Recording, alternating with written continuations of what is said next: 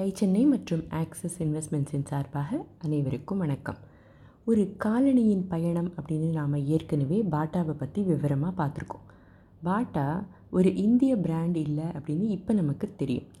தென்னிந்தியாவில் ஒரு பிராண்ட் உலகளாவிய அளவில் தடம் பதிக்க தயாராக இருக்கிற ஒரு பிராண்ட் நைக்கினால் இந்தியன் கிரிக்கெட் டீமை ஸ்பான்சர் செய்ய முடியும்னா வருங்காலத்தில் நாமையே செய்யக்கூடாது அப்படின்னு நம்பிக்கை வச்சுருக்கிற ஒரு பிராண்ட் இவங்களை பற்றியும் தெரிஞ்சுக்கிட்டால் நல்லா இருக்குமேனு தோணுச்சு.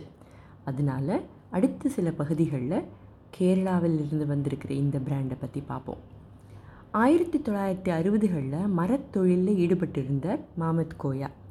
அப்புறம் தன்னோட இரண்டு நண்பர்களோட மேட்ச்டிக் இண்டஸ்ட்ரிக்கு தேவையான மூலப்பொருள்களை சப்ளை செய்ய தொடங்கினர்.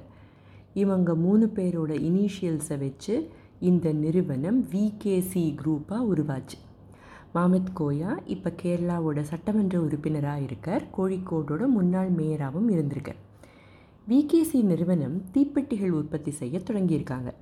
பத்து வருஷங்கள் தொழில் ரொம்ப நல்லாவே போச்சு. அதுக்கப்புறம் கடினமான போட்டி. இவங்க இந்த தொழிலை தொடங்கினப்போ ரெண்டே ரெண்டு யூனிட்ஸ் தான் இந்த இண்டஸ்ட்ரியில் இருந்திருக்காங்க. ஆயிரத்தி தொள்ளாயிரத்தி எண்பத்தி நாலில் நூற்றி அறுபத்தி ரெண்டு யூனிட்ஸ் ஆனதால் இது லாங் டேர்முக்கு வேலைக்காகாதுன்னு தொழிலை ஷட் டவுன் செஞ்சாங்களாம். இதே காலகட்டத்தில் கேரளாவில் ஹவாய் செப்பல்ஸ்க்கு டிமாண்ட் அதிகமாகிட்டே இருந்திருக்கு. அங்கே ரப்பர் இண்டஸ்ட்ரியும் வலுவாக இருந்ததால் காலணிகள் உற்பத்தி செஞ்சால் நல்லா இருக்குமேனு முடிவு செஞ்சார் கோயா. வட கேரளாவோட மார்க்கெட்டுக்காக கோழிக்கோட்டுக்கு பக்கத்தில் ஒரு யூனிட்டை போட்டிருக்கார். ஆனால் கோயாவுக்கு தான் இந்த தொழில்துறையை பற்றி ஒன்றும் தெரியாதே. ஆழமாக இந்த தொழில்துறையை பற்றி புரிஞ்சுக்கணுங்கிறதுக்காக கோட்டயத்தில் இருக்கிற ரப்பர் ரிசர்ச் இன்ஸ்டிடியூட்டுக்கு போய் பல விஷயங்களை கற்றுக்கிட்டார் எப்படிப்பட்ட ரப்பரை உபயோகப்படுத்தணும் தரத்தை எப்படி நிர்ணயிக்கணும் அப்படின்னு அங்கேயே நிறைய ட்ரையல்ஸும் செஞ்சுருக்கார். மார்க்கெட்டில் இருக்கிற பெயின் பாயிண்ட்ஸ் என்னங்கிறத முழுமையாக உணர்ந்ததால் அதற்கான தீர்வுகளை கண்டுபிடிக்கணும்னு முழு முனைப்போடு ஈடுபட்டார். தினசரி உபயோகத்துக்காக செருப்புகளை மக்கள் உபயோகப்படுத்தினாலும் கட்டுமான தொழிலில் வேலை செய்கிறவங்களுக்கும் விவசாய நிலங்களில் வேலை செய்கிறவங்களுக்கும் வலுவான சீக்கிரம் பிஞ்சு போகாத செருப்பு வேண்டாமா? அவங்களுக்கும் விதவிதமான கலர்ஸில் அழகாக பேக் பண்ணி விற்க தொடங்கினாங்க விகேசி குரூப் அப்போலிருந்து நார்த் கேரளாவில் இவங்களோட செருப்புகளோட அக்செப்டன்ஸ் நிறைய இருந்ததால் நல்ல வளர்ச்சி கிடைச்சிது. ஒரு நாளைக்கு சுமார் அறநூறு ஜோடி செருப்புகள் வரை அப்போ உற்பத்தி செய்ய தொடங்கியிருக்காங்க. இவங்க ஃபேக்ட்ரிக்கு தமிழ்நாடு மற்றும் கர்நாடகாவிலிருந்து தொழிலாளர்கள் பணி செஞ்சிட்டு இருந்ததால் இந்த காலணிகளை பற்றி அங்கேயும் தெரிய தொடங்கியிருக்கு. இந்த நேரத்தில் கோயா தன்னுடைய மகன்கிட்டையும் இந்த ஃபுட்வேர் இண்டஸ்ட்ரியை பற்றி விவரமாக பேச தொடங்கியிருக்கு. இவரோட மகன் நௌஷத் திருச்சூர் இன்ஜினியரிங் காலேஜில் படித்த ஒரு கெமிக்கல் இன்ஜினியர் அதுக்கப்புறமா பாலிமர் டெக்னாலஜியில் மேல் படிப்பு படித்தவர் ஒரு தொழில் வெற்றி அடைஞ்சால் பின்னாலேயே போட்டியாளர்கள் வருவாங்க இல்லையா? இந்த தொழிலையும் அதே தான் நடந்தது. நிறைய உற்பத்தியாளர்கள் ஒரேடியாக உற்பத்தி செஞ்சு தள்ளிட்டு இருந்தாங்க. இந்த நிலையில் நௌஷத் ரப்பர் ரிசர்ச் இன்ஸ்டிடியூட்டில் போய் மேலே படித்தார் அப்புறம் டெல்லி பாட்டா நகர் மேற்கு வங்காளம் இங்கெல்லாம் நிறைய நேரம் செலவிட்டார். இந்த தொழிலை பற்றி புரிஞ்சிக்க இவையெல்லாம் அவருக்கு பேருதவியாக இருந்திருக்கு. இது நடந்தது ஆயிரத்தி தொள்ளாயிரத்தி தொண்ணூறுகளோட முற்பகுதியில். ஆயிரத்தி தொள்ளாயிரத்தி தொண்ணூற்றி நாலில் இந்த இண்டஸ்ட்ரியில் ஒரு புதுமை நடக்க தொடங்கியிருக்கு. அது என்ன? நௌஷத் புதுசாக ஏதாவது செஞ்சாரா? அப்படின்னு அடுத்த பகுதியில் பார்க்கலாம்.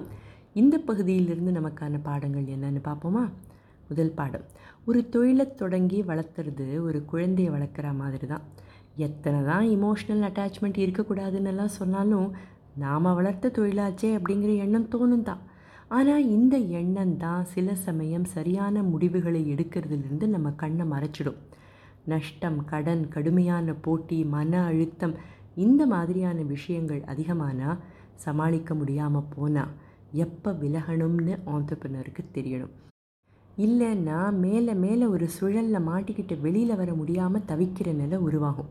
ஒரு தொழிலை மூடினதால் ஆண்டர்பனராக இருக்கவே கூடாதுன்னு இல்லையே.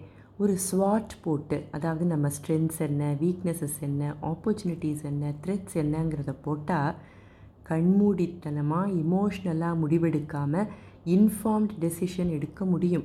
பத்து வருஷம் ரொம்ப நல்லாவே போயிட்டு இருந்த தொழிலை எப்படி எதுக்காக மூடினார் கோயா? இத்தனை வருஷம் எத்தனை பாடுபட்டு தொழிலை வளர்த்தோன்னு நினச்சிருந்தா மூடியிருப்பாரா? அந்த பிஸ்னஸை க்ளோஸ் செஞ்சுட்டு வேறு ஒரு புது தொழிலை தொடங்க தானே செஞ்சார். இரண்டாவது பாடம். ரப்பர் இண்டஸ்ட்ரி வலுவாக இருக்குது ஹவாய் செப்பல் செய்கிறேன்னு மட்டும் சொல்லிட்டு தொழிலில் இறங்கலையே விகேசி குரூப் கோயா செருப்பு போடுறவங்களோட பெயின் பாயிண்ட்ஸை கண்டுபிடிச்சார். மற்றவங்க செய்யாத ஒரு விஷயத்தை செய்யணும். அதுதான் வித்தியாசப்படுத்தி காட்டும்னு நினச்சி தான் ரப்பர் இன்ஸ்டிடியூட்டுக்கு போய் ஆராய்ச்சி செஞ்சு பெயின் பாயிண்ட்ஸுக்கான தீர்வுகளை கண்டுபிடிச்சார். அவருக்கும் ஃபுட்வேர் இண்டஸ்ட்ரிக்கும் ரப்பர் இண்டஸ்ட்ரிக்கும் எந்த விதமான சம்மந்தமும் இல்லை தான் ஆனால் கம்ஃபர்ட் ஜோனை விட்டு வெளியில் வந்தாரா இல்லையா? ஆராய்ச்சி செய்யாமல் தொழிலை ஏனோ தானோ அப்படின்னு இறங்கலை.